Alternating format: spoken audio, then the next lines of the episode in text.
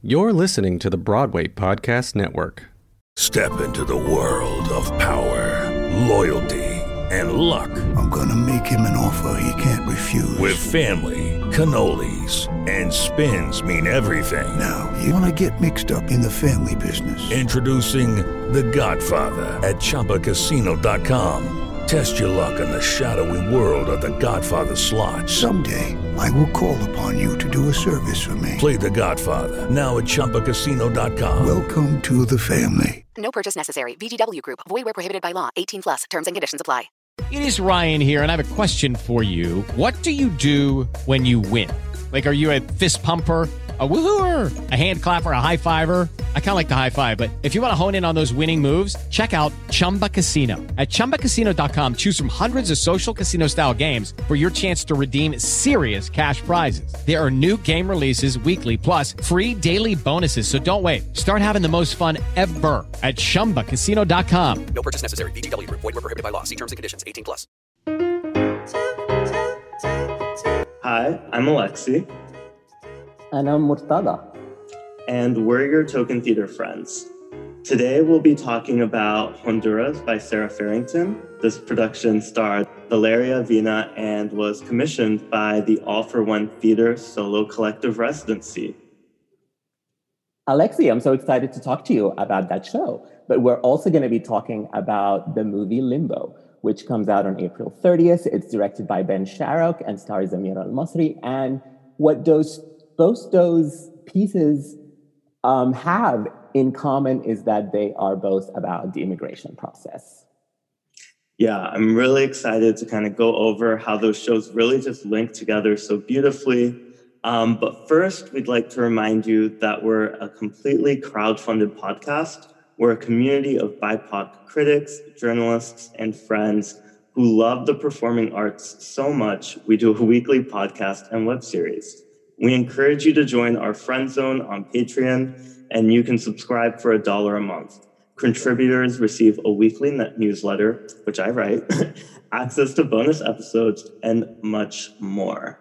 So, before we talk about the shows that we were able to watch uh, last week, um, I thought it'd be really interesting to kind of discuss the March on Broadway that also happened this week. Have you heard much about it?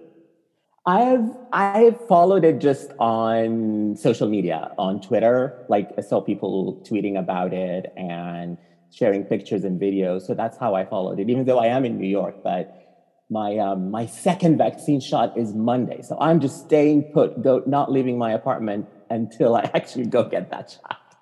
No, so I didn't that's go. fair. that's fair. I got my second vaccine appointment or my second vaccine like a week ago, or like a week and a half ago at this point, um, and it knocked me out for the whole day. I could not. I could not function. Um, Yeah. But the March on Broadway was organized um, in an effort to kind of address a lot of the different frustrations that theater makers, well, BIPOC theater makers, as well as other marginalized theater makers have had in the industry. And so I believe, so like you said, I think it had a lot of traction on social media and 350 people attended, which is a huge showing. It's very great. Yeah, it is a huge showing, and it's sort of like this whole thing. Of course, like started in the last. It's it's a reckoning that has been coming for a long time, but it started with this Hollywood Reporter um, piece about Scott Rudin, and then last night, I think this was after the march, but last night Vulture also dropped another more detailed piece about Scott Rudin in the voices of his assistants from like the last 20, 20 something years. So it was a lot of assistants who worked for him, kind of in their words, being interviewed by the reporters at Vulture. So I think this, this plus the march plus everything that's happening, it's just becoming sort of a movement for um, better workplace, better representation on Broadway, and it's a reckoning that's you know long time coming. Yeah. And I think what's really important is that with this reckoning, as they kind of address all the different things that Scott Rudin has done, and he's announced that he's taking a step back, I'm glad we're not treating Scott Rudin as like a bad apple or like a singular instance of Yeah. a bad um, dynamic. And rather, we're showing the system and the industry itself allowed for someone like Scott Rudin to like um, exist. And so a lot of the demands that are being made and asked for are something that leads to just systemic changes. Well, first of all, they want the union to better represent its workers, right? Mm-hmm. But also, yes. they want kind of a larger sense of transparency. They want, like, the demands included making sure we know what organizations are being worked with to improve anti racist practices. Mm-hmm. And I know that anti racism for Broadway also asked to abolish the six day work week, to get rid of 1012s, to have access mm-hmm. to therapy. You know, just those types of demands ensure that something like this doesn't happen again. Because if you just get rid of the issue, you could have it just manifest in a different way. Yeah, and you're absolutely right, Alexi. Like what I loved about the demands is that they, like you said, they went beyond Scott Rudin. So some of the other things that um, this march demanded was sort of for greater Broadway representation and inclusion of BIPOC, trans, disabled, and other communities into this theater and into Broadway in particular. And this is also things, you know, like you said, it's it's about time. We're way past time for those demands to be met. So hopefully, um, it will lead to greater representation and just better workplaces for everyone in theater. Absolutely. And once we're both fully vaccinated in two weeks post, hopefully we can join those marches. yes. Next next march, you're on. We're going. you Absolutely. Well, now we can talk about the two shows that we were, or one show, one movie that we were able to watch this week. Um, do you mind telling our listeners a little more about Limbo? Yes, absolutely. So, Limbo is a British film it is um, written and directed by Ben Sharrock. Um, it premiered, I think, at the Toronto Film Festival last fall, but it's coming to the US next this week. What day is April 30th? That's this week. It's this Friday. and it's a story that um, that the director Ben Sharrock um, sort of wrote based on his experiences talking to asylum seekers in the United Kingdom. And the story is about this Syrian refugee who arrives at this remote Scottish island with other refugees. Um, he's, he's a refugee from the Syrian civil war, but other people there are from Afghanistan, uh, from Ghana, from Nigeria. So it's about four men who come together to this island at the same time, all waiting to hear about um, their status, whether they're going to be granted asylum in the United Kingdom or not. And the story sort of follows them in those few days as they learn about the UK, as they form friendship and alliances and tell their stories. And sort of the main source of the narrative is about the main character, the Syrian refugee, who's played by um, Amir El-Masry in a wonderful, wonderful performance, and sort of how he's um, he's blocked um, yes, he he managed to survive, but there is the guilt of survival. Like he left, his parents are in Turkey, they didn't make it all the way to the UK.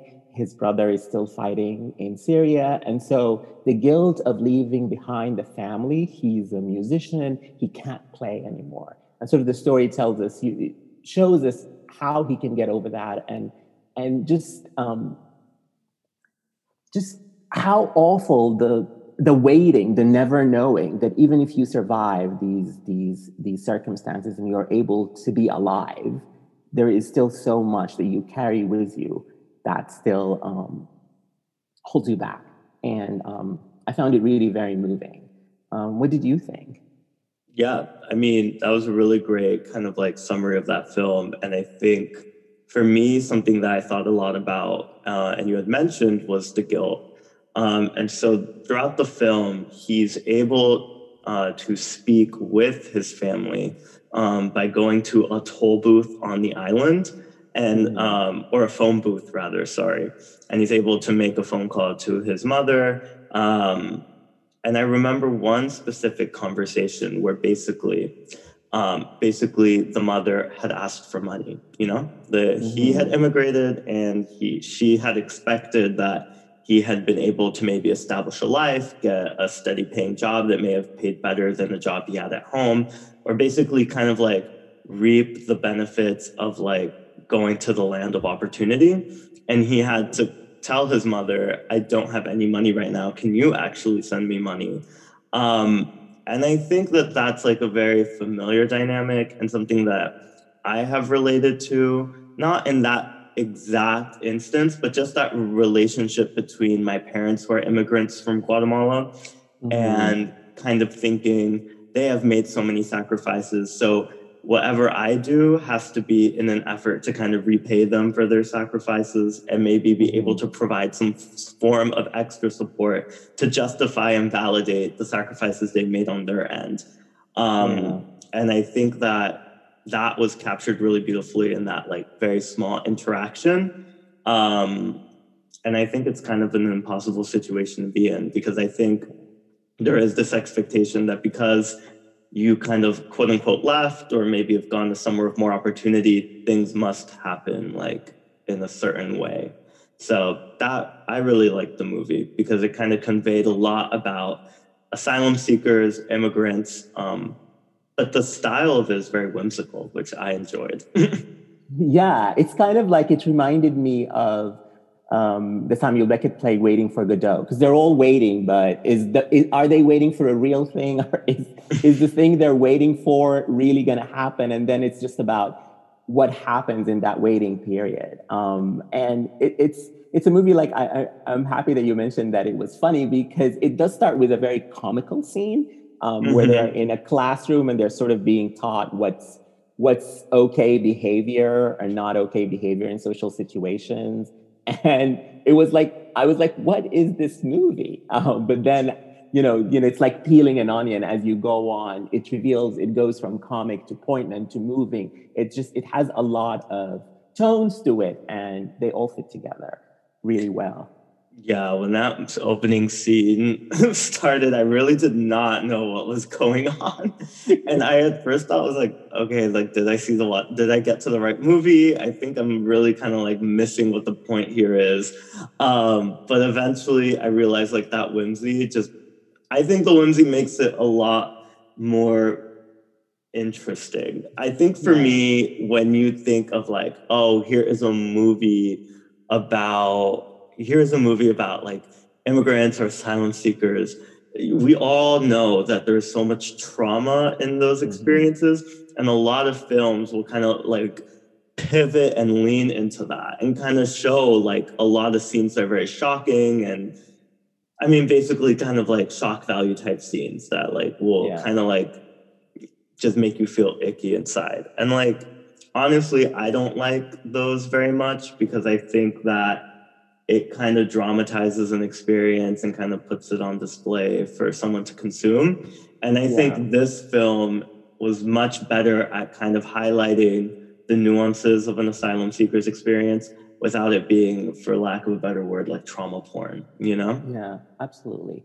And I also, you know, I, I went through this process. I came to America. I'm an immigrant. I went through this whole system. And so this story really like hit me um, personally because um, when when we talked about how there's that void like even if you know you left the country because you had no other choice basically. Most asylum seekers and most immigrants yeah some you know immigrate maybe for reasons of better ec- economics but whatever it is sometimes you just can't survive where you were born. But it's also not an easy decision to make because you are leaving everything and everyone you know like everything that you hold dear and everything that you know that sort of helps you navigate life behind you and sort of jumping ahead into a perilous sometimes the journey itself is perilous but even if the journey is not perilous just reaching over there psychologically it's very hard. And i think that movie was um, was a metaphor of presenting this lead character as a musician who is blocked and can't play. It sort of dramatizes that well that void that immigrants that i still feel I have been in America for a long time now, but there's still a, this this ache in my heart that I feel for my family, for this, for Sudan, for Khartoum, where I grew up, and you know things that you never think you're gonna miss when you're there. Like you know, it's very hot in the summer in Khartoum, and so we sleep outside. And that's mm-hmm. something I haven't slept outside since I've been in America. And that's like a long time now. And I, sometimes I just wake up in the middle of the night, I'll be like, oh, I miss that so much. And so there is this thing that you carry with you all the time. And this movie really dramatizes that, that well. Like I think um, Ben Sharrock found this device in his, um, in his writing um, and presented that really well. Um, and of course, the performance of Amir El-Masry is just so great at, at navigating that. Like he has this look on his face, it's so moving at all times.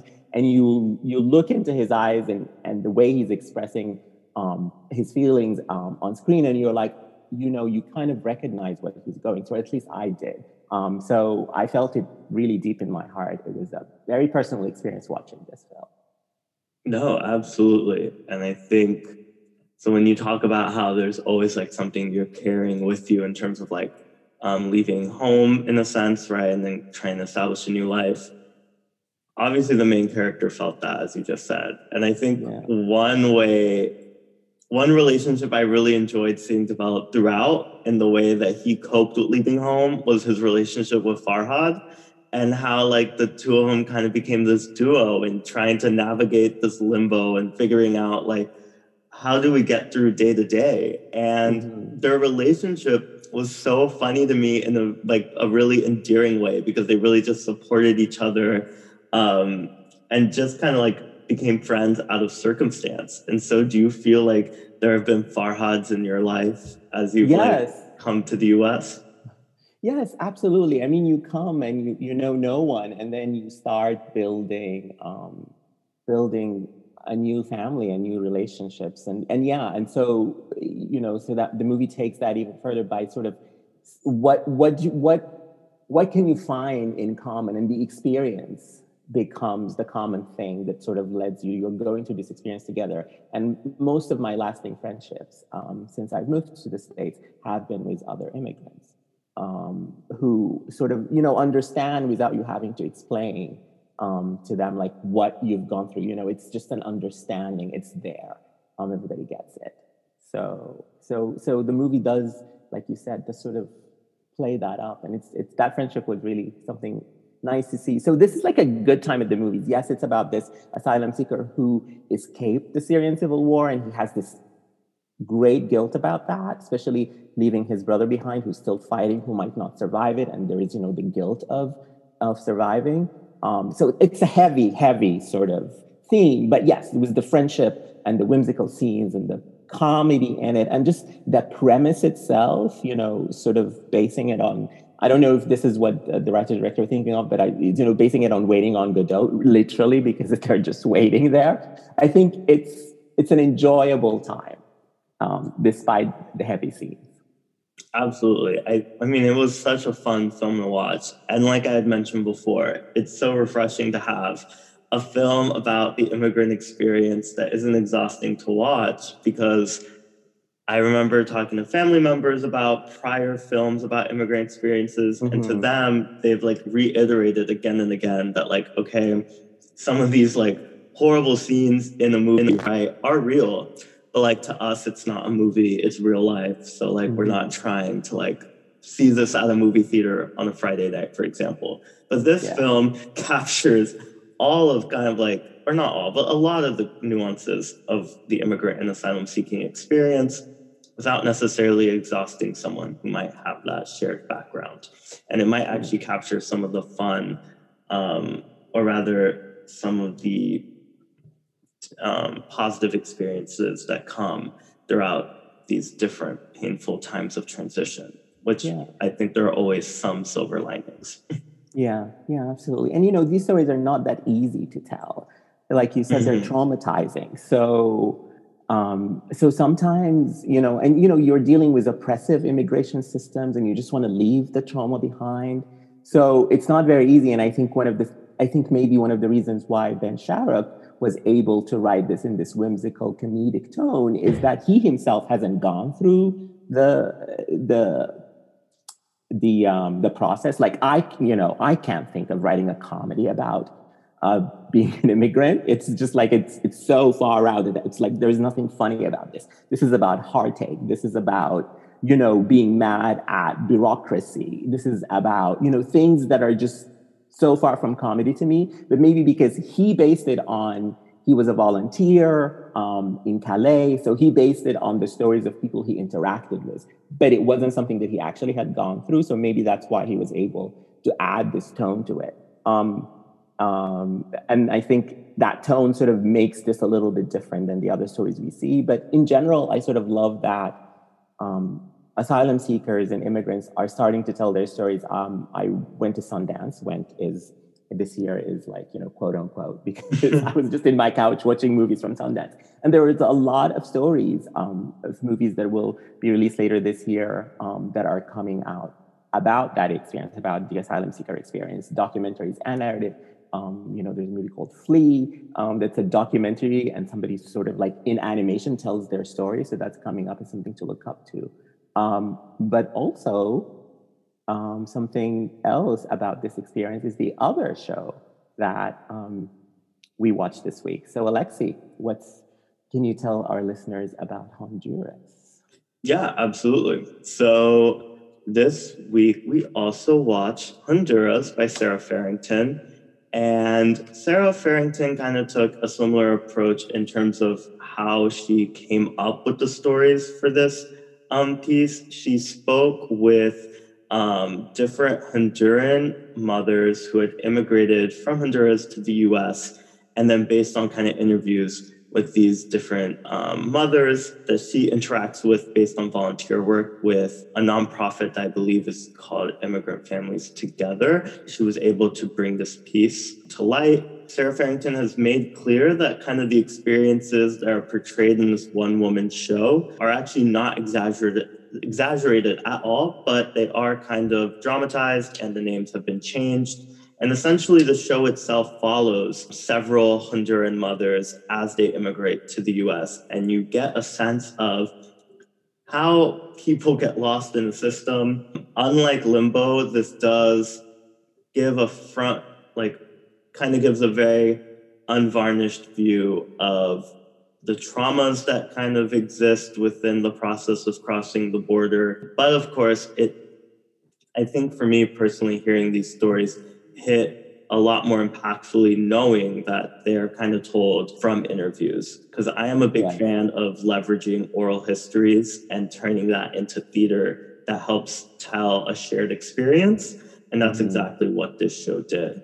Um, but tell me, Murtada, what did you think of the show when you saw it? Yeah, um, I I found it I found it very moving, and it just me. I wish that you know we were able to see it in a theater instead of um, on a screen. But yeah, and and the I think it's a one woman show, so the the actor is just amazing, Valeria Avina, who plays all the parts mm-hmm. Um, and sort of has to play uh, different experiences, different ages, different genders, and she's able to do to do all that and sort of command the screen and make you, you know, not take your eyes off of her. Um, and and it's you know we talked about how Ben Sharrock found some whimsy and some comedy in these stories, but I think what Sarah Farrington did is that she presented it um, unvarnished. So you're just you're getting these experiences through this one actor's performance who's doing everything and you're just like and i think that is not that one approach is better than the other it's just a completely different approach and i think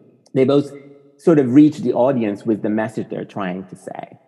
Like you said the fact that it was a one woman show and she played every character so differently, like at a certain point, I really didn't even have to think about who was who, really reminded me of Anna Deavere Smith's work who also yeah. uses oral histories to kind of tell a shared experience within the community. So when Anna Deavere Smith did Fires in the Mirror or Twilight Los Angeles, she also played all of the characters that were just her interview subjects. So mm-hmm. that was really a really kind of like, I don't know, it's rare that you see someone be able to take on so many different personas. And yeah. I also couldn't take my eyes off the screen. And I was really surprised because it was it has been really hard for me to find pandemic theater that has like engaged me so fully. Mm-hmm. But I I really enjoyed this piece. I think the yeah. stories that were told were really, really valuable. And I think for me, there was a conversation between one mother who got bailed out by a group of white mothers in New York who had heard about her story on like WNYC. Mm-hmm. And just that interaction, the car ride conversation, I thought was my favorite part of the show because obviously the Honduran mother is shocked and kind of speechless and figuring out how do I navigate being bailed out and establish my new life. And the mother, the white mom who had helped bail her out, was like, Why are you silent? Talk to me tell me your story, basically, you know? Mm-hmm. And I think that kind of like desire for a transaction um, was like kind of upsetting to to hear, mm-hmm. but I also loved that the Honduran mother was like, I will stay speechless because right now I don't know what's going on and I don't owe you a story per se, you know? That's yeah. how I read it, at least. yeah, I, I sort of wrote down that um, because I thought that what I thought it was a little bit of levity in the story, like when she talks about how Americans can't stand silences. Mm-hmm. I think she said something like Americans can't deal with silence because unsaid words become secrets, and then um, secrets are poison, and then you become unhappy, and that's a cardinal sin in America. Yeah, that is so. Um, I thought that sort of like, oh, yeah, I, I recognize that. But you know, to to add to what you were saying about that particular story, I think what also really just moved me about this piece is that it goes into detail about the journey, like the mm-hmm. journey from from one place to the other. Like here in this, it's these women who start in in Honduras and go through Mexico and come to the states, and sort of like the show tells you how um, harrowing the experience was, how unsafe it was, you know, um, and then it goes into detail of like taking one bus and then taking the other bus, and all the characters that sort of meet um, meet along the way. You you almost never hear these stories. The stories are just about sort of like when you see these stories, you see about where you came from, what happened to you there, and what you're trying to do over here. But this one, like, I really love this sort of interest in the journey itself because the journey is not easy. Like there are so many things that could go wrong. There's so many awful people you can meet on the way that can, you know, that you you might not even get to where you want to get um, because of what happens on the journey. And I think that is that was really dramatized well in Honduras, and it was uh, performed absolutely wonderfully, and it and it sort of just tells you what can go wrong? And even even if you survive there's you are you arrive with more baggage with more scars with so many things that you have gone through. And i sort of love the show for for focusing a little bit on, on that on the journey. Uh, when you had mentioned that scene of levity where she said being unhappy is a sin, a cardinal sin in America, I immediately thought to myself, no, the cardinal sin is pretending, um, is admitting you're unhappy. if you admit you're unhappy, that's the cardinal sin because there's so many people unhappy. But over here, it seems like you have to continue to like match the ideals of the American dream and say like, I am happy because yeah. I'm working hard and trying to strive to yeah. achieve success.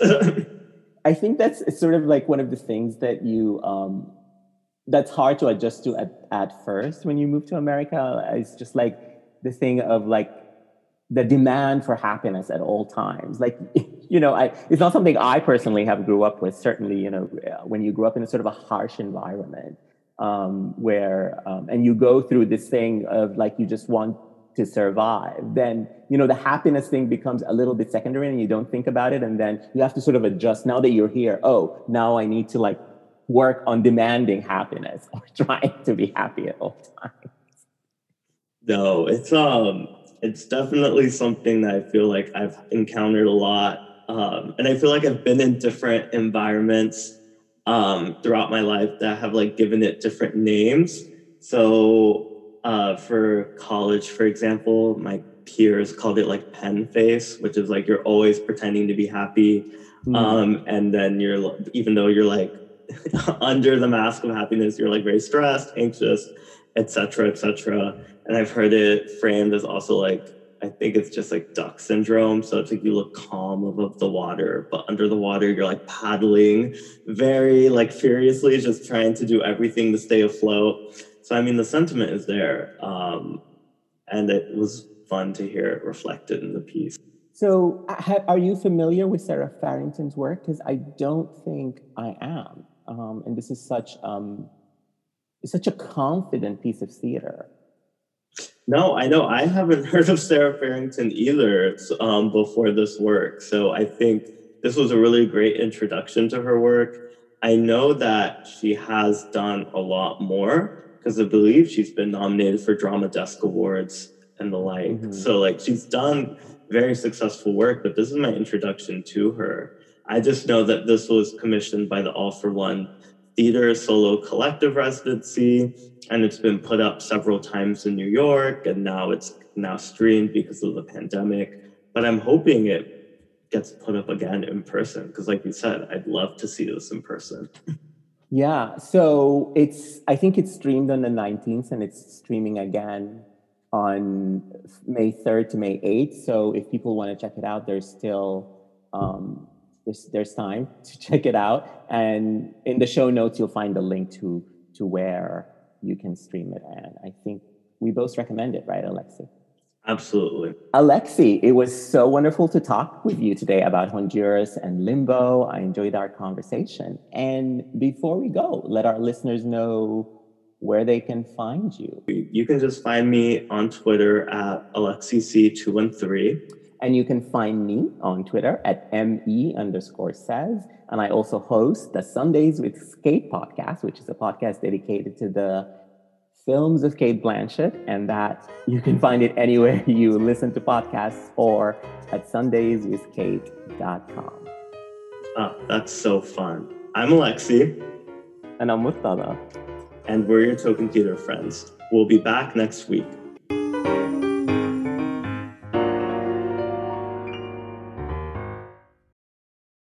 Hey, it's Leslie Odom Jr. here on the Broadway Podcast Network to tell you about the Rise Theater Directory, a program of Maestra Music. Rise is a national online resource designed to connect and empower backstage and administrative and creative theater professionals from underrepresented backgrounds. If you work or aspire to work in the theater community, this can help you find your next project. And if you hire theater professionals, search the Rise Theater Directory to find your next team. Create your profile now and get more information by visiting risetheatre.org. That's theater with an R E R I S E T H E A T R E dot org because only together we rise. Judy was boring. Hello. Then Judy discovered chumbacasino.com. It's my little escape. Now Judy's the life of the party. Oh, baby, Mama's bringing home the bacon. Whoa. Take it easy, Judy. The Chumba life is for everybody. So go to ChumbaCasino.com and play over 100 casino style games. Join today and play for free for your chance to redeem some serious prizes. chumba ChumbaCasino.com. No purchase necessary. Void where prohibited by law. 18 plus terms and conditions apply. See website for details.